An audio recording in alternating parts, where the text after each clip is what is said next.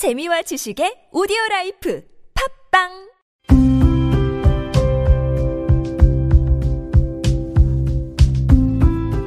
칼럼을 읽어드립니다.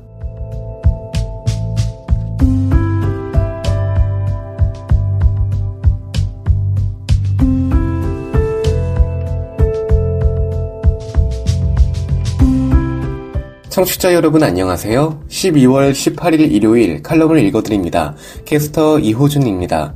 칼럼을 읽어드립니다에서는 여러분과 같이 고민하고 장에게 최신 정보를 담은 글을 골라 전해드리고자 하는데요. 그럼 바로 오늘의 칼럼 만나보시죠.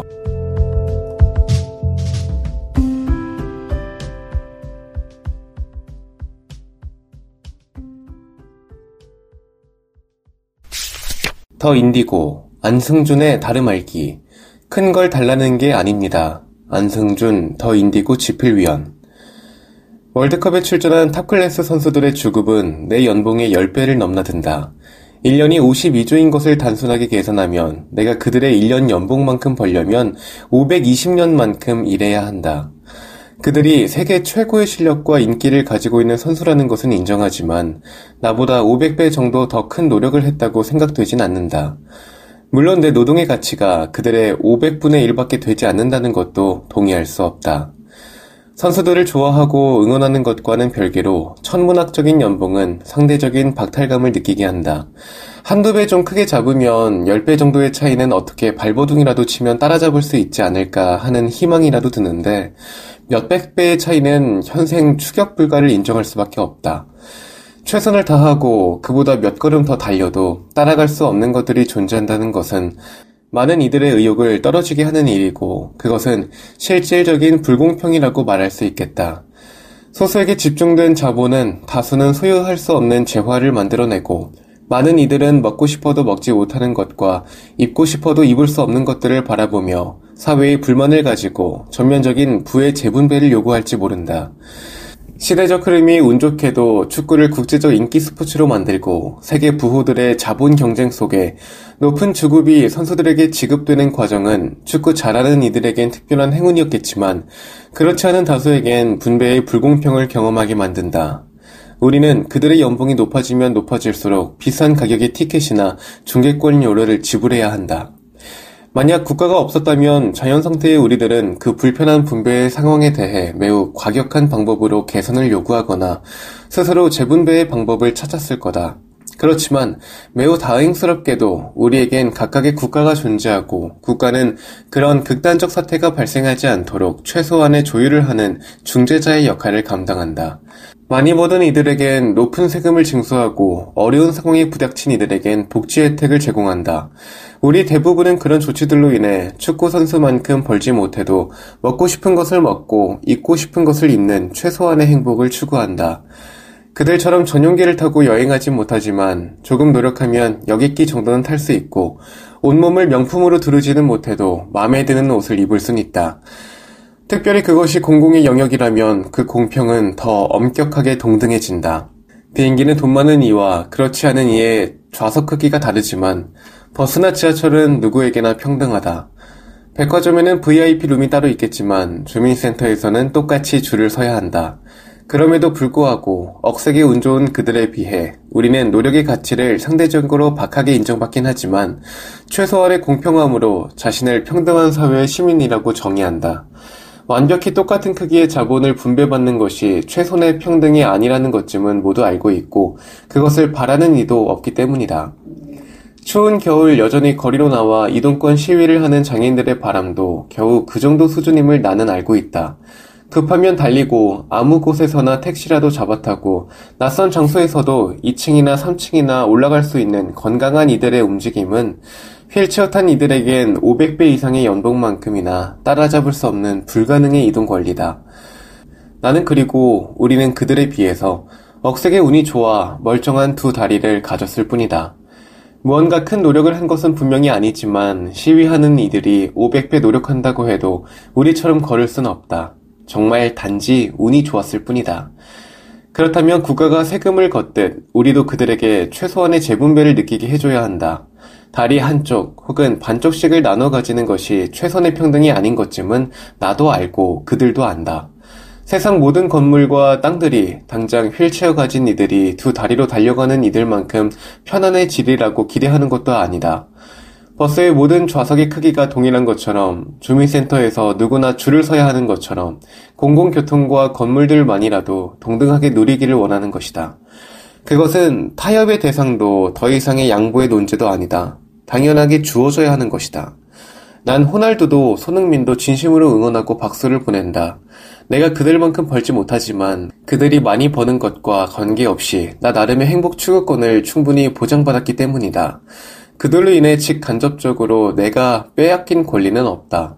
그렇지만 우리 주변엔 우리가 지켜주지 못한 권리로 이동권을 박탈당한 이들이 존재한다.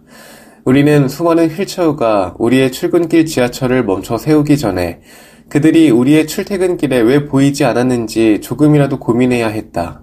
우리가 마음껏 달릴 수 있는 그 길의 한쪽이라도 휠체어가 움직일 수 있는 공간과 시설들을 생각해야 했다. 이제라도 늦지 않았다. 그들은 왜 우리의 출근길을 막고 있는가 라는 생각을, 왜 우리는 모든 길을 독점하고 있었는가 라는 생각으로 전환해 볼 때다. 우리가 호날두를 부의 독재자나 욕심쟁이라고 욕하지 않는 것은 그만큼 벌지 않아도 나름 살만한 최소한의 환경이 우리에게 제공되었기 때문이다. 모두에게 숨 쉴 수 있는 작은 구멍 하나씩은 만들어줄 때 비로소 우리가 큰 다툼 없이 함께 살 수 있다. 지금 여러분께선 KBIC 뉴스 채널 매주 일요일에 만나는 칼럼을 읽어드립니다를 듣고 계십니다. 에이블뉴스 어느 날 자원봉사자가 내게 연락을 해왔다. 그렇게 친구가 되다. 칼럼니스트 김유리 내가 고등학생 시절인 2005년대의 일이었던 걸로 기억한다. 난 방과 후에 장애인 복지관으로 컴퓨터를 배우러 다녔다. 복지관 선생님 한 분, 대학생으로 보이는 자원봉사자 한 분이 날 비롯한 학생들에게 컴퓨터를 가르쳐 주셨다. 내 옆에서 일대일로 친절히 문서 작성하는 방법을 알려준 자원봉사자 대학생 언니와 금세 친해진 듯한 기분이 들었다. 언니와 더 친하게 지내고 싶었다. 복지관에서 지하철역까지 가는 길을 잘 알고 있지만 모른다고 하며 지하철역으로 간다는 자원봉사자 언니에게 같이 가자고 했다. 친구들에게 말을 한자라도 붙이고 싶다면 아는 것도 잘 모르겠다고 하며 알려달라고 해보라는 엄마의 말이 떠올랐다. 자신의 허점을 들키면 이를 빌미로 얕보는 사람들이 많다는 걸 전혀 몰랐던 시절이었다. 내게 친근하게 대해줬던 자원봉사자 언니와 도란도란 이야기를 나누면서 역까지 함께 가고 싶었다. 복지관에 자발적으로 봉사하러 온 20대 어른이기 때문에 맨날 나를 놀리기 바쁜 반 친구들보다 내 이야기를 잘 들어줄 것만 같았다. 지하철역까지 언니를 쫄래쫄래 따라갔다. 언니가 내게 언제쯤 말을 걸어줄까? 내가 먼저 말 걸기엔 쑥스럽고 어여 말 걸어주세요. 목소리는 무기만 해도 대답 하나는 꼬박꼬박 잘한답니다. 그런 눈빛을 보냈다. 아쉽게도 자원봉사자 언니와 길을 가면서 이야기를 나눴던 순간들은 내 기억 속에 하나도 남아있지 않다. 어찌된 영문인지 모르겠지만 언니의 통화 목소리는 또렷이 남아있다. 장애인인데 어, 말귀도 다 알아듣고 컴퓨터도 곧잘해. 순간 저건 내 이야기다 라는 직감이 들었다. 컴퓨터 수업 시간 내내 줄곧 내 옆자리를 함께 해줬기 때문이다. 고작 한마디 말뿐이었는데 하, 저 언니는 나랑 다른 세계 사람이구나 라는 생각이 들며 거리감이 확 느껴졌다. 놀랍고 신기하단 표현은 하지 않았지만 일순간 동물원에서 신기한 재주를 부리는 원숭이가 되었다는 느낌에 무척이나 수치스러워서 그 자리를 벗어나야겠다라는 생각밖에 들지 않았다. 돌이켜보면 무슨 뜻으로 그런 말을 한 걸까? 장애를 가진 사람들은 말귀도 못 알아듣고 컴퓨터도 잘 다루지 못할 거라고 생각했는데 의외로 잘해서 놀란 것일까? 라는 깊은 물음들이 꼬리에 꼬리를 문다. 장애인 복지관에 봉사활동하러 온 사람이라고 해서 장애를 가진 사람들을 호의적으로 대해주지 않는다는 걸 어렴풋이나마 깨달았던 순간이었다. 이후 컴퓨터 수업 시간에 또 그 언니를 만났는지는 기억이 나지 않는다. 앞으로는 복지관에 자원봉사를 하러 온 사람들과는 가까이 지내려 하지 말아야겠다는 생각을 가진 것만 희미하게나마 기억난다. 그 후 강산이 한번 바뀌고도 2년이라는 시간이 더 흐르고 2017년이 되었다. 서울의 한 장애인 복지관에서 글쓰기 수업을 듣게 되었다. 전문 강사 지도하에 글을 쓰고 피드백을 받아 출간까지 이어지는 생각보다 꽤 체계적인 글쓰기 수업이었다. 수업에 몇 회기나 참여했을까? 땡땡이라는 이름을 가진 자원봉사자가 수업이 끝난 후에 내가 쓴 글을 보고서 연락을 해왔다. 이 부분에서 언니의 생각이 궁금해요. 조금 더 자세히 적어봐 주셨으면 좋겠어요. 한편의 글에 두 가지 주제가 들어가 있어 글만 길어지고 무슨 이야기를 하려는 건지 잘 모르겠어요. 해당 주제와 딱 떨어지는 에피소드가 아니라면 글이 아깝더라도 과감히 버리시는 걸 추천드립니다. 그런 말과 같은 카톡 메시지를 보내오면서 내 부족한 글쓰기 실력을 한층 끌어올려 주었다. 뿐만 아니라 맞춤법 검사기가 걸러내지 못한 틀린 맞춤법, 비문, 중복 표현들도 꼼꼼히 체크해줬는데 그녀의 피드백은 국문학을 전공하지 않았다는 말이 도저히 믿기지 않을 정도로 날카로웠다. 복지관을 이용하면서 난생 처음으로 자원봉사자의 연락을 받아 의아했다.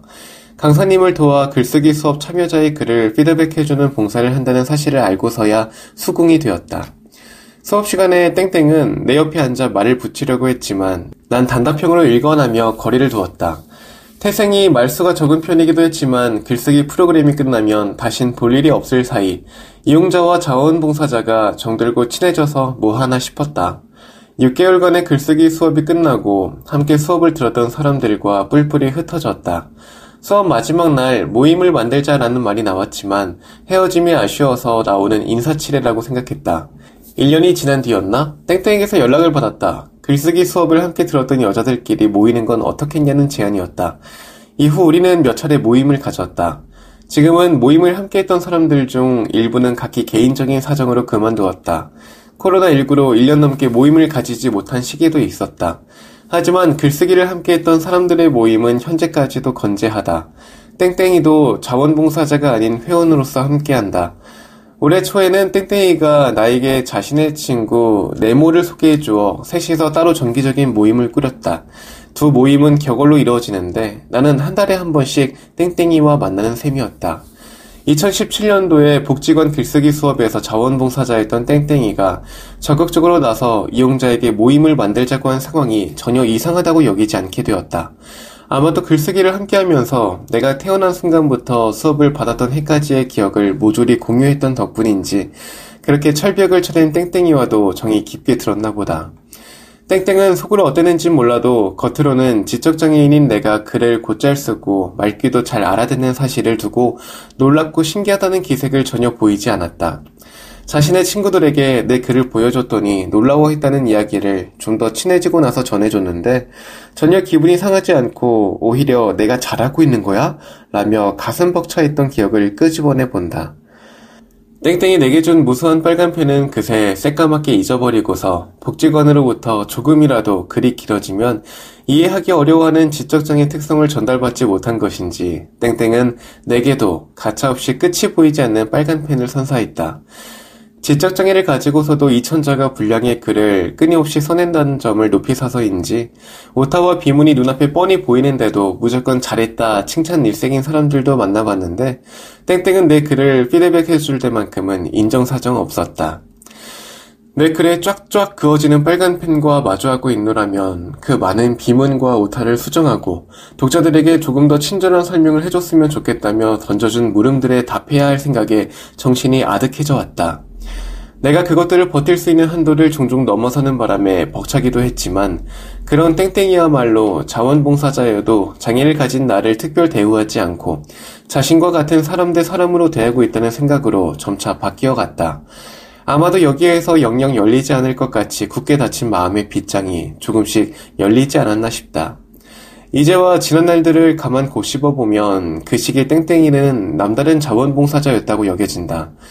어떤 자원봉사자가 집으로 돌아가서도 자신의 시간을 쪼개면서까지 참여자의 글을 하나하나 꼼꼼하게 읽어보고 정성스럽게 피드백을 해줄까?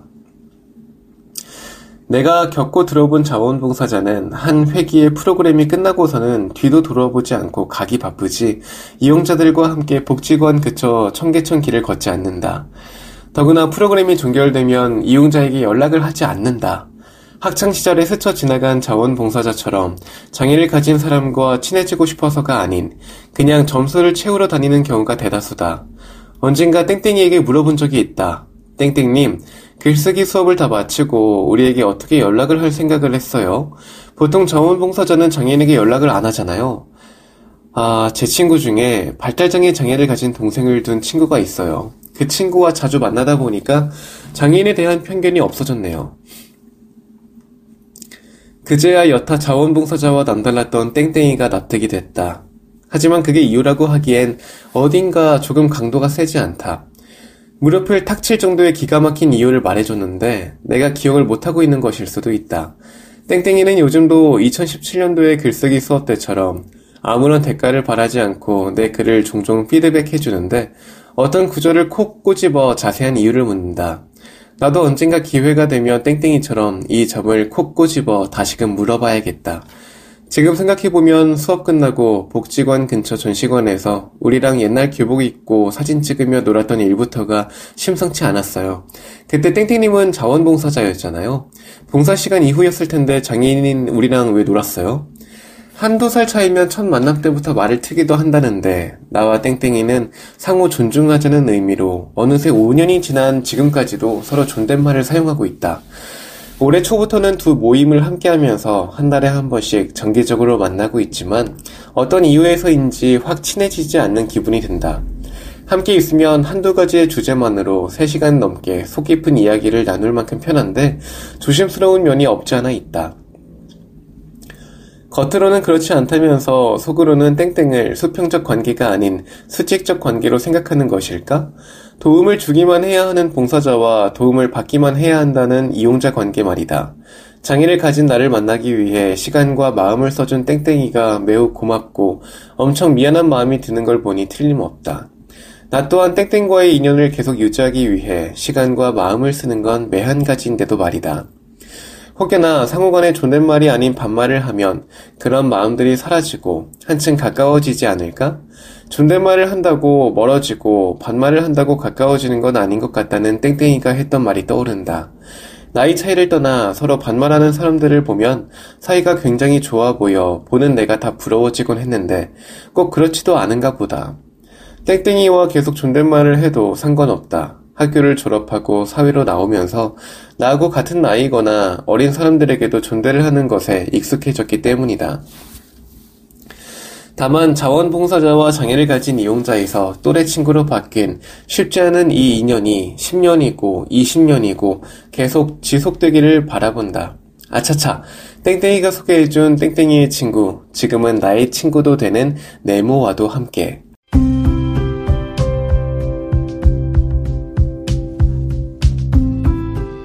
12월 18일 일요일 칼럼을 읽어드립니다. 오늘 준비한 소식은 여기까지입니다.